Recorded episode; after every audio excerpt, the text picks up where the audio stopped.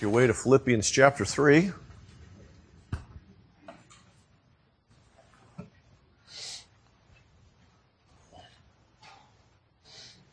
I'm going to start earlier in the text uh, just to kind of provide us with that context. That is so very important. Uh, so I'm going to read uh, 1 through 11, even though we're looking at 7 through 11. Uh, Finally, my brothers, rejoice in the Lord. To write the same things to you is no trouble to me, but is safe for you. Look out for the dogs. Look out for the evildoers. Look out for those who mutilate the flesh. For we are the circumcision who worship by the Spirit of God and glory in Christ Jesus and put no confidence in the flesh. Though I myself have reason for confidence in the flesh also. If anyone else thinks he has reason for confidence in the flesh, I have more. Circumcised on the eighth day, of the people of Israel, of the tribe of Benjamin, a Hebrew of Hebrews. As to the law, a Pharisee. As to zeal, a persecutor of the church. As to righteousness under the law, blameless.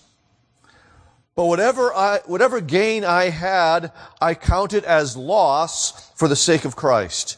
Indeed, I count everything as loss because of the surpassing worth of knowing Christ Jesus, my Lord. For his sake, I have suffered the loss of all things and count them as rubbish in order that I might gain Christ and be found in him, not having a righteousness of my own that comes from the law, but that which comes through faith in Christ. The righteousness from God that depends on faith. That I may know him and the power of his resurrection and may share his sufferings, becoming like him in his death that by any means possible I may attain to the resurrection from the dead. May God bless the reading of His Word this morning. Let's pray. Father, we thank you that uh, Paul wrote this. Uh, we thank you that he wrote this for a reason. Uh, help us to understand that reason, but also remember that that reason still exists. Maybe not in the same um, ways it existed then, but it still exists. And set us free from hearts that long to cling to gain these earthly things that we accomplish or that we have by birth. And help us to rest in Jesus, in whose name we pray. Amen. Reformation Day, or most of us are familiar with why we celebrate that and the beginnings of why we celebrate that. Martin Luther, you know, tacking up the 95 Theses on the door of the church in Wittenberg because he wanted to have a discussion. He was very frustrated over the presence of Johann Tetzel, who was selling indulgences in the area. He was very frustrated over a lack of understanding about what repentance was really about. And that's really what the 95 Theses dealt with. It was not a question of justification or how one comes into a right relationship with God at that point. It was focused on these manifestations of that error within the Church of Rome. How their misunderstanding and therefore the practice of indulgences where you were able to pay money and get out of purgatory earlier or pay money and get your loved one out of purgatory earlier. It was really about their misunderstanding of repentance as if it was an act that took place for but a moment and was somehow made sacrifice for sins that were committed after baptism. The question, the real question of justification would come later. And it's easy for us to think that those problems have gone away.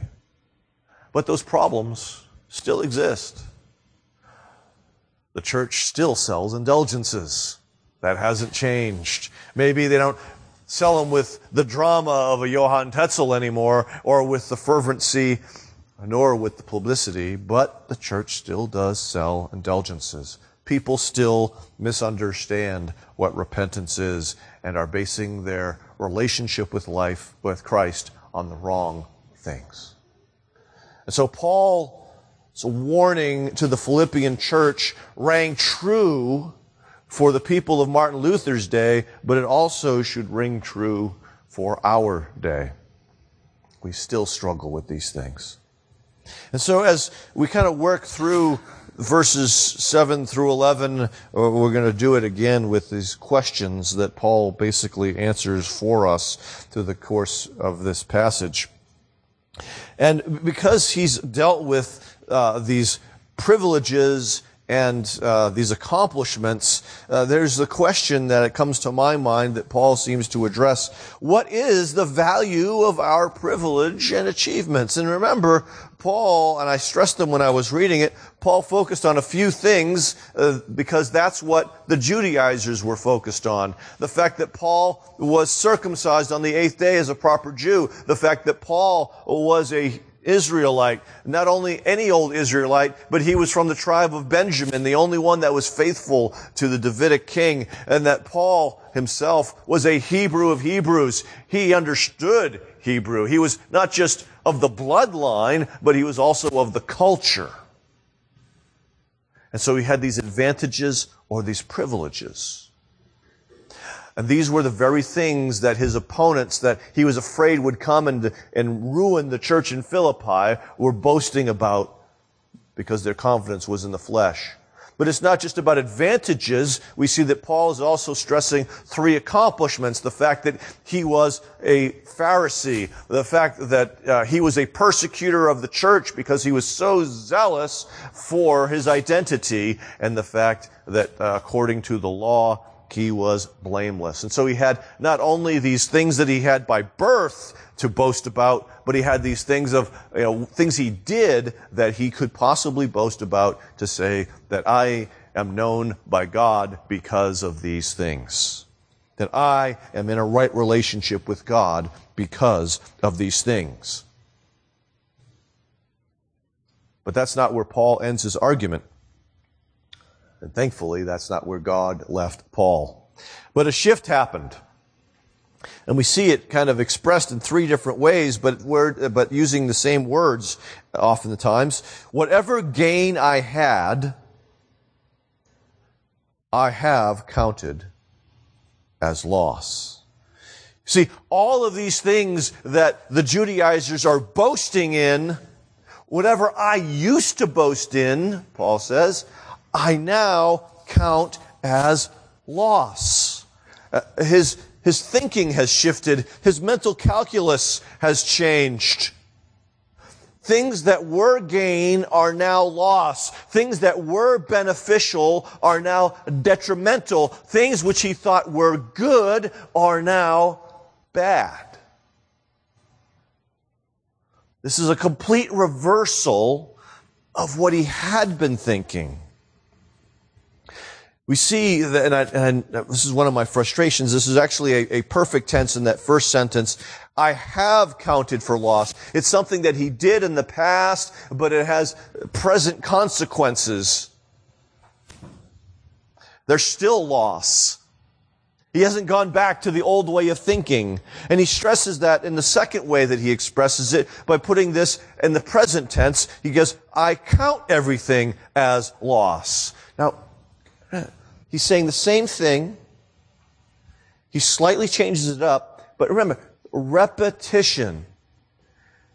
He wanted them to understand this and to understand this clearly because it was so important. Not only did he count these things as loss, but he wanted the Philippians to count these things as loss to not rest in the things the Judaizers wanted them to rest in, and also not to rest in the things that their culture wanted them to rest in. Roman citizenship, for instance. I count everything as loss. Do they get it? Do we get it?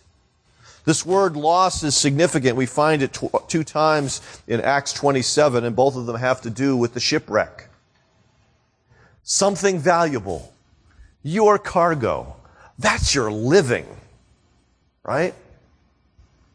And now it becomes loss Not in the terms of you lose it, but you're willing to lose it so that you might save your life. And that's what happened. The ship is run aground. It's, it's losing, it's gaining water and it's starting to sink. And what do you throw over so that you don't die? So that you don't drown? All those things you formerly thought were valuable. The cargo tossed over that you might live. And so what Paul is basically saying here is that cargo of my life, the privilege I experienced, the accomplishments that I had, that I had, uh, you know, achieved and gathered together, all of that is, is the cargo of my life. And now I'm seeing that I have to throw it overboard. That's the picture that Paul wants us to have.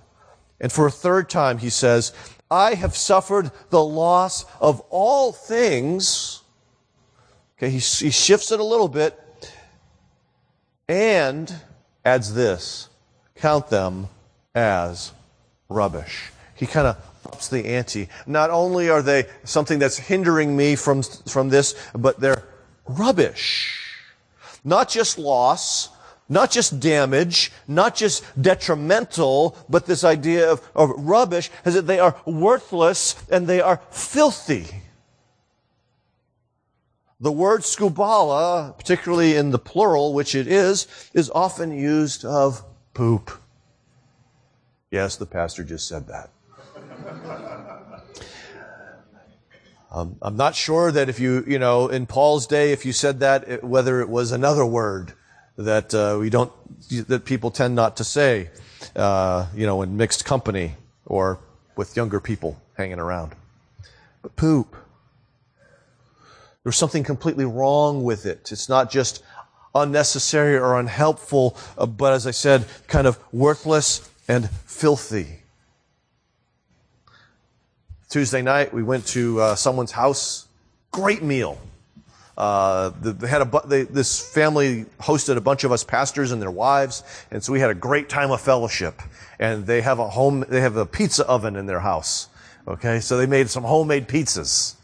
And uh, they were really interesting combinations. There was a, a carne asada one that was, that was really, really good. Keep that in mind in a moment. Uh, and there was a uh, the one with I can't remember if it was figs or dates, and it had bacon, and it was really really good. Both both of these pizzas were were excellent pizzas, and I was quite excited about them. Well, they they came second and third. The first one was one I was not as excited about, and that's because we had an egg on it, and I don't like egg. And it wasn't just any egg; it was like a fried egg. And so I saw it coming. This is my worst nightmare. There goes the pizza cutter. And there goes that runny yolk. And not just over the pizza, which I knew I could, you know, I, I just have to not have that pizza. I just have to eat some salad and wait. But you know what? That pizza cutter has yolk on it. And that, in my eyes, not everyone else's. I was the only one who had this problem. In my eyes, it would defile the good pizzas. And so I saw Phil Cruz start to take that pizza cutter when the, when the one that, with the carne asada showed up. No!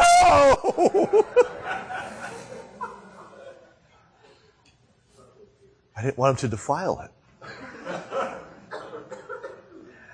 That's what Paul is saying about these things that he thought were so precious and important that he would have people tossed into jail for because they lacked.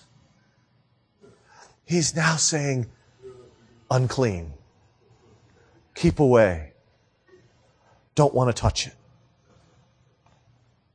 It's similar to, similar to what we find in Isaiah 64, where uh, Isaiah writes, we have all become like one who is unclean, and all our righteous deeds are like a polluted garment. We will all fade like a leaf, and our iniquities, like the winds, take us away. That the things we think are so great are really garbage.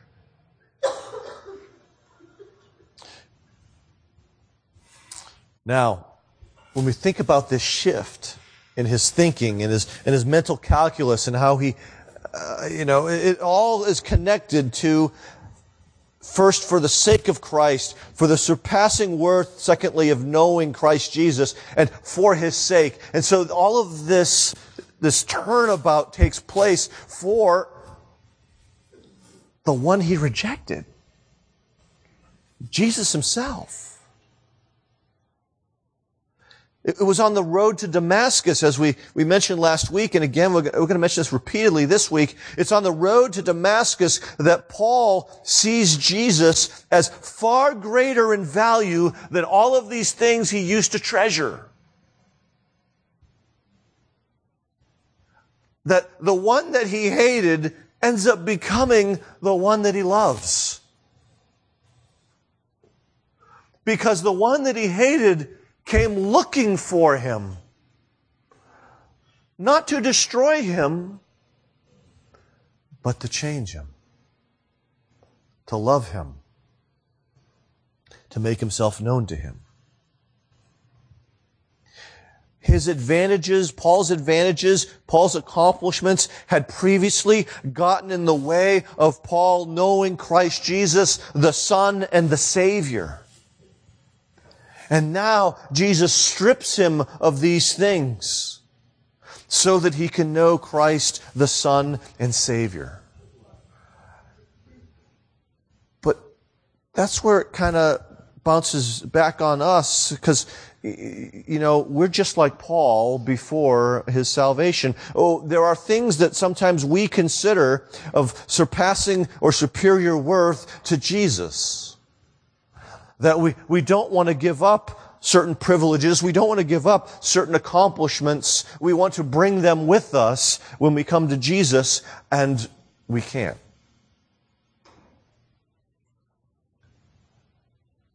We have to see them for what they really are. And we can't do that unless God shows us. It was, it was Jesus on the road to Damascus who showed Paul this. It wasn't something Paul figured out for himself. And so we see it similar to what Paul writes in 2 Corinthians 4. For the God who said, let light shine out of darkness has shown in our hearts to give the light of the knowledge of the glory of God in the face of Jesus Christ. The light went on because God turned the light on, not because Paul turned the light on. It wasn't because Paul was so much smarter and had an aha moment. It was because Jesus showed up and revealed the truth to him despite himself. It was the grace of God, not the wisdom of Paul, that was at work in this new assessment of his accomplishments and his advantages. And so to kind of answer that question of that value of privilege and, and achievements uh, compared to knowing Jesus, these privileges and accomplishments or advantages and achievements, accomplishments, they're worthless compared to knowing Jesus. Well, if these things that we tend to boast of um, have no value, is there any hope of being in a right relationship with God? Or maybe kind of putting it a slightly different way, why does knowing Jesus matter? Paul found all, remember again, just for emphasis, Paul has found everything that he rested in, Everything that he boasted about, everything that he valued was loss and rubbish and knowing God. How can one gain Christ? To look at this text, we see that there are some uh, parallel phrases, and to, to gain Christ means to be found in Christ or to be united to Christ. How is it that one gains Jesus? How is it that one is found in Jesus? Or another third complementary term in this series, how does one know Christ? Now that's very important. Knowing somebody. Knowing and being known. Uh, few years before one of my professors, Dr. Nicole, passed away, I had gone on the RTS campus and I was in the library. And keep in mind here, he was my advisor my first year in seminary, so we had many conversations. I asked him to look at some stuff I had written and give me his feedback. Now that didn't happen because he procrastinates, uh, or did. He doesn't anymore because he's with Jesus. Um, I had him for classes, and they were not large classes, all of them, and sometimes, and for some of them, there were oral exams, and so I would sit one on one with him in his office, and he would ask me questions. Okay, he knew who I was. And there I am in the library. Dr. Nicole, it's Steve Cavallaro. I know Steve Cavallaro. And you are not Steve Cavallaro.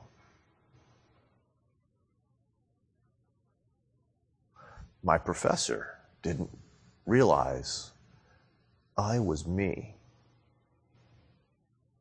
I was not known by this man if you want to put it that way.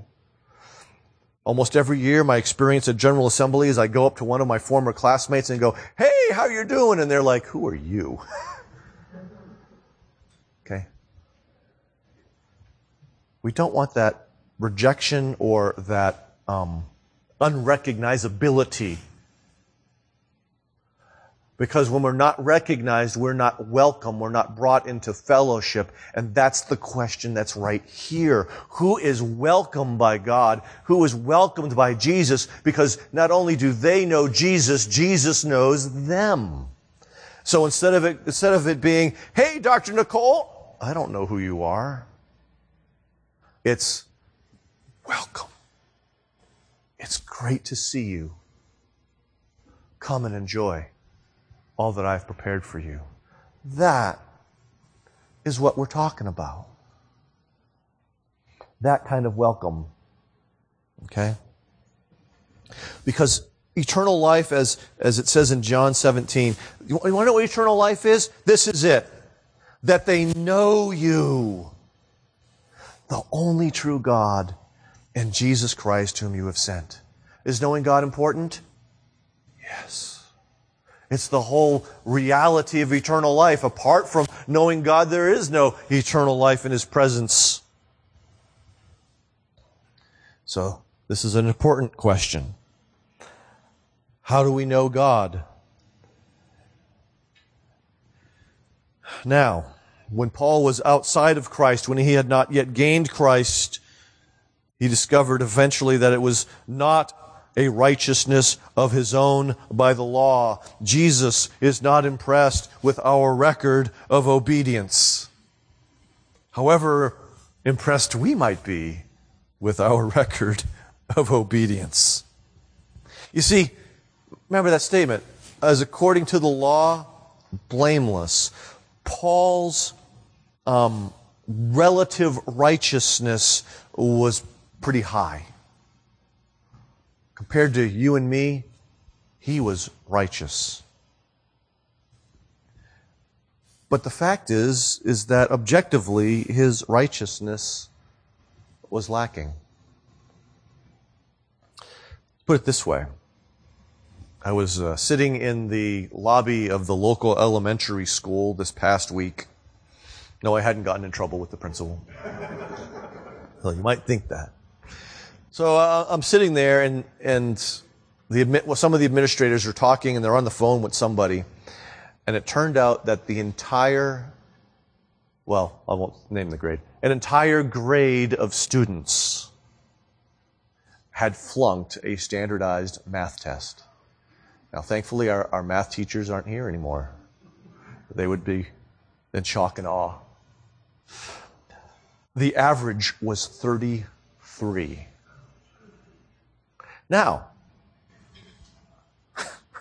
you could have been one of those kids who had a 60.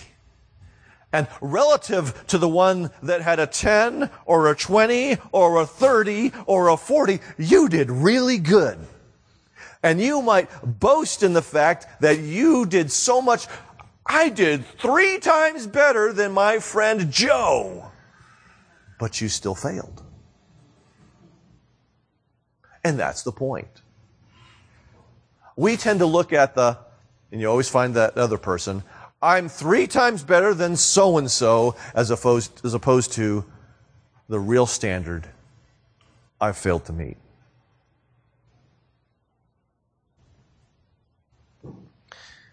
Tim Keller notes that not, we cannot simply, or it's not simply enough for us to be told that we fail, but there are times when we must be shown that we are, we have failed. And since we, we need to see the messiness of our sin. Um, people can't just be told and this is probably one of the things that's helpful in evangelism. Uh, don't just simply tell people they're a sinner, but show them how sin has made a mess of their lives. Uh, whether it's relationally, whether it's professionally, uh, whatever it is, there is going to be estrangement somewhere. Because that's what sin does. It produces alienation, estrangement, hostile relationships. And maybe help them to see that. So the conversion ends up actually being a very sort of painful thing because we, we have to face the ugliness of who we are. And, and no one likes that. I don't like that. Precisely because one of the ways that our sinfulness manifests itself is in self-righteousness. And it's hard to have the mask of self righteousness taken away from us. I'm reminded of the picture of Dorian Gray. If anyone remember that old novel. So, a couple English people say yes. And he had a picture made of himself. And he had made an arrangement with the devil so that all of the sins that Dorian committed in his very licentious lifestyle would not show up on Dorian himself, but would show up on the picture, the painting. And so whenever he sinned, the painting got more and more distorted and ugly and hideous. Such that he couldn't put it in his living room where you might think of putting a portrait of yourself. He had to hide it in his attic And it was when he went up there that he would realize what a horrible person he was, but he had to hide it from everybody, lest they would know his secret. And that's, in a sense, us, in many ways. Luther, for instance, had to learn that the solution to his sin was not trying harder. It was not fasting longer, not, or fasting more often. It was not about, you know, having uh, a longer marathon of confessing his sins to his confessor. It was not about beating himself. He had to learn that 1 Timothy 1.15 was true. That Christ Jesus came into the world to save sinners of whom I am the worst. Not just the I am the worst part, but the Jesus came to save sinners. That part. It's all right to be found a sinner if you realize Jesus has come to save people just like you. He didn't come to save the righteous. He didn't come to save the people who have it all together. He came to save sinners.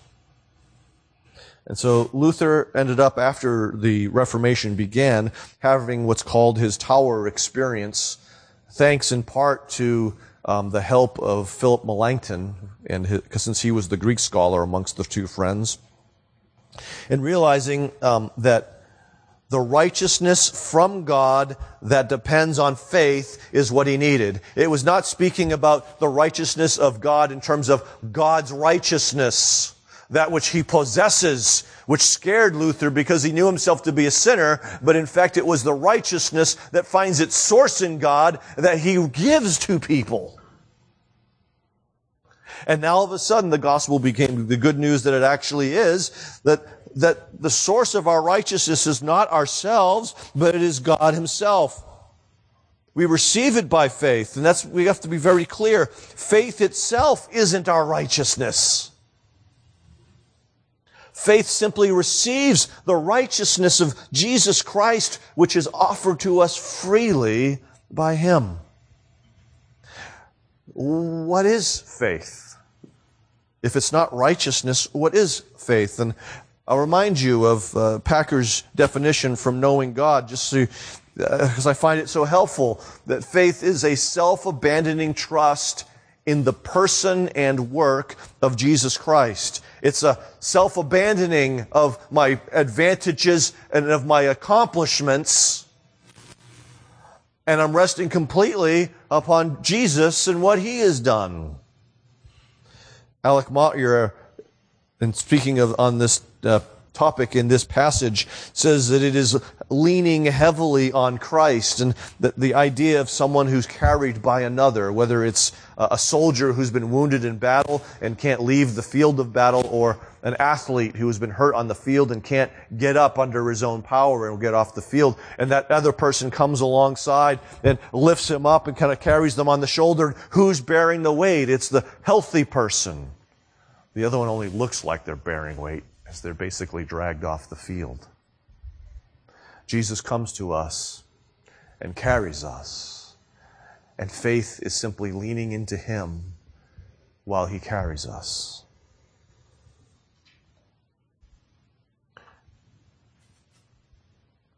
Here's sort of how this plays out. Paul is speaking against this idea that we're righteous out of the law and therefore gain union in Christ. What he is advocating is the fact that we have union in Christ, and because we're united to Christ by grace through faith, we are then declared to be righteous, not guilty. Zechariah, which we had read earlier this, in the service, uh, points to that. You have uh, Joshua, the great priest, the high priest, he's in filthy rags, and there's Satan accusing him. And God says, Shut up, in nicer terms than that. Has the filthy robe removed and the clean robe of the high priest placed upon him. And so it is for each of us when we're trusting in Christ, the, the words of the accuser are silenced.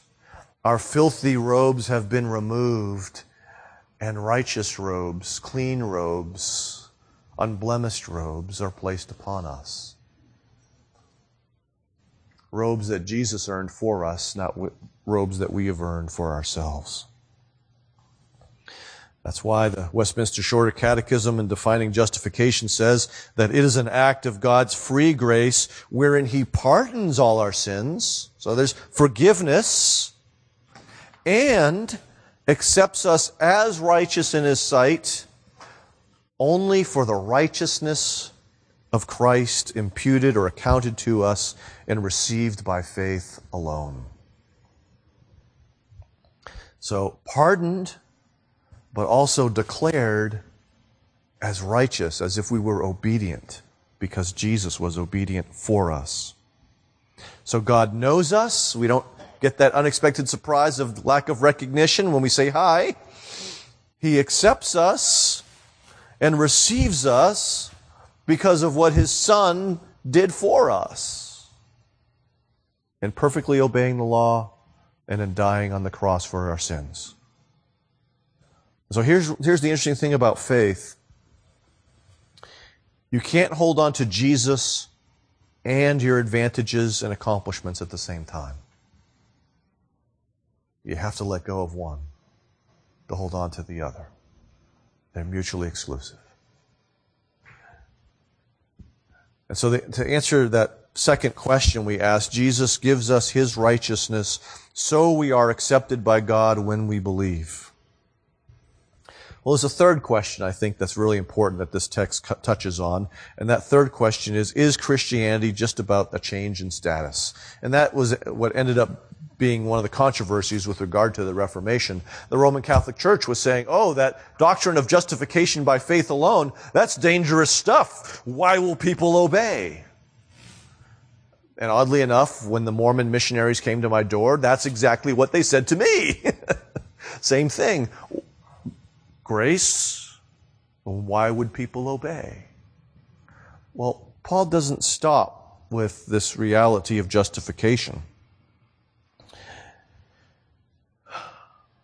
But let's talk about justification just for a second. Justification means that we are forgiven and declared righteous despite your sin. So let's, let's, let's throw a couple in there. Despite the fact of your anger, problem or your porn problem or your gossip problem or your spending problem, whatever your problem is.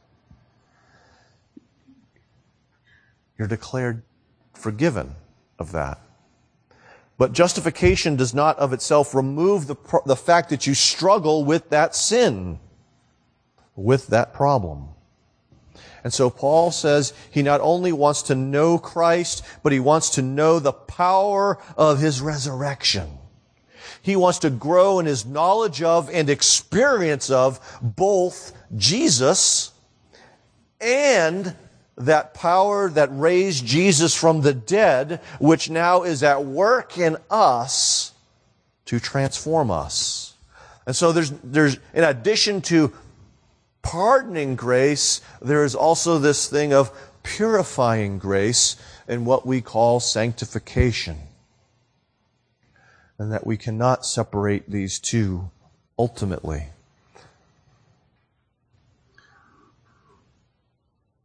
Paul talked a lot about the power of the resurrection. He talked about it in Romans 6. He talked about it in Ephesians 1. This immeasurably, immeasurably great power that's at work in those who believe. And he reminds them that it's the power of his great might that worked in Jesus. You want to know an example of it? When God raised Jesus from the dead. That's the same power that's at work in all who believe that resurrection power because we are united to Jesus Christ. And so I, I, want to remind you that you cannot fix your anger problem. You cannot fix your porn problem. You cannot fix your gossip problem. You, you cannot fix your spending problem.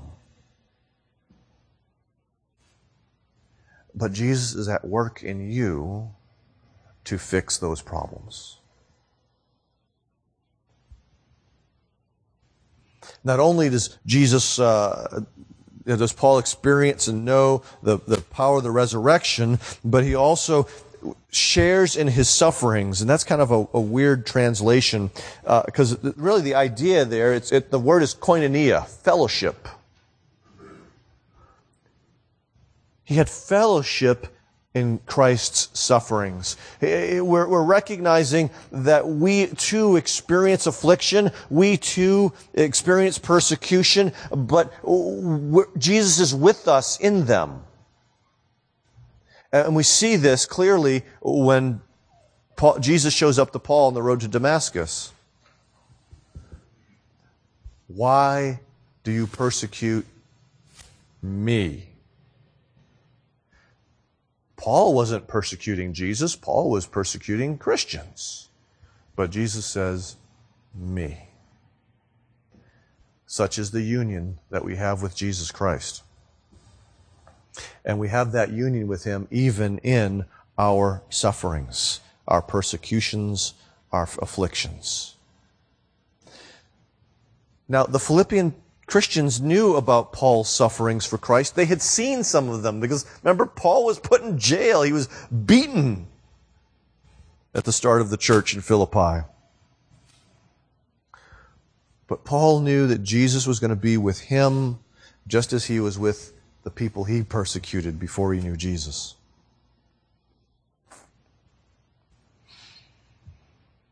So we have fellowship or communion with Christ when we suffer. But we also have the hope of the resurrection from the dead. Not Jesus' resurrection, but our future resurrection.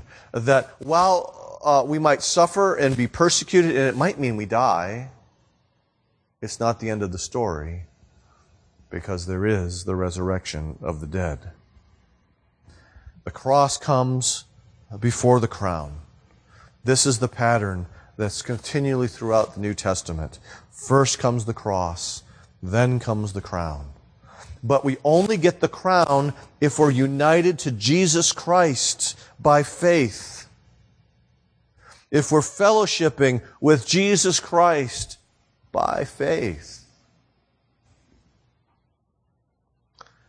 So if we go back to that idea, of is Christianity just about a change in status? We'd have to answer that Jesus also gives us his power and fellowship in facing sin and suffering. It's about more than just justification. So, a bigger idea that kind of brings all of these together, I think, is that our faith um, isn't just about forgiveness, but about living a new identity in Christ. Faith considers our personal advantages or privileges.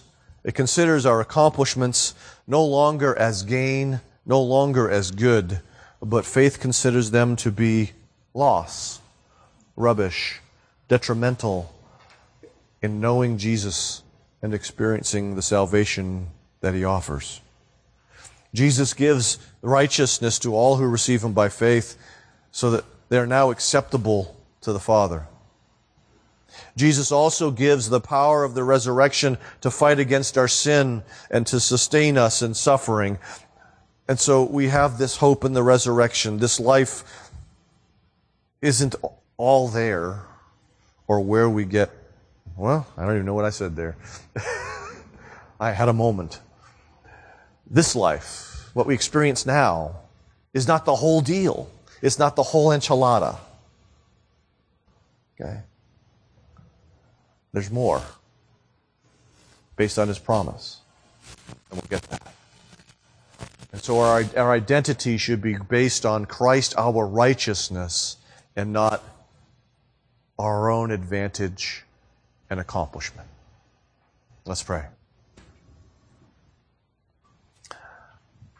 Father, um, we are prone to rely upon ourselves. Uh, we're, we're prone to see the goodness in ourselves and not recognize the, uh, the evil in ourselves. Because of our pride, we, we want to, to come to you on our own two feet and not be carried to you by Jesus. And so I pray that, that you would continually remind us that there is only one way to come to you, and that is to be carried by Jesus. Uh, but this is a Jesus who also try, who successfully changes us. And so help us to live in that hope. And we ask this in his name. Amen. Amen.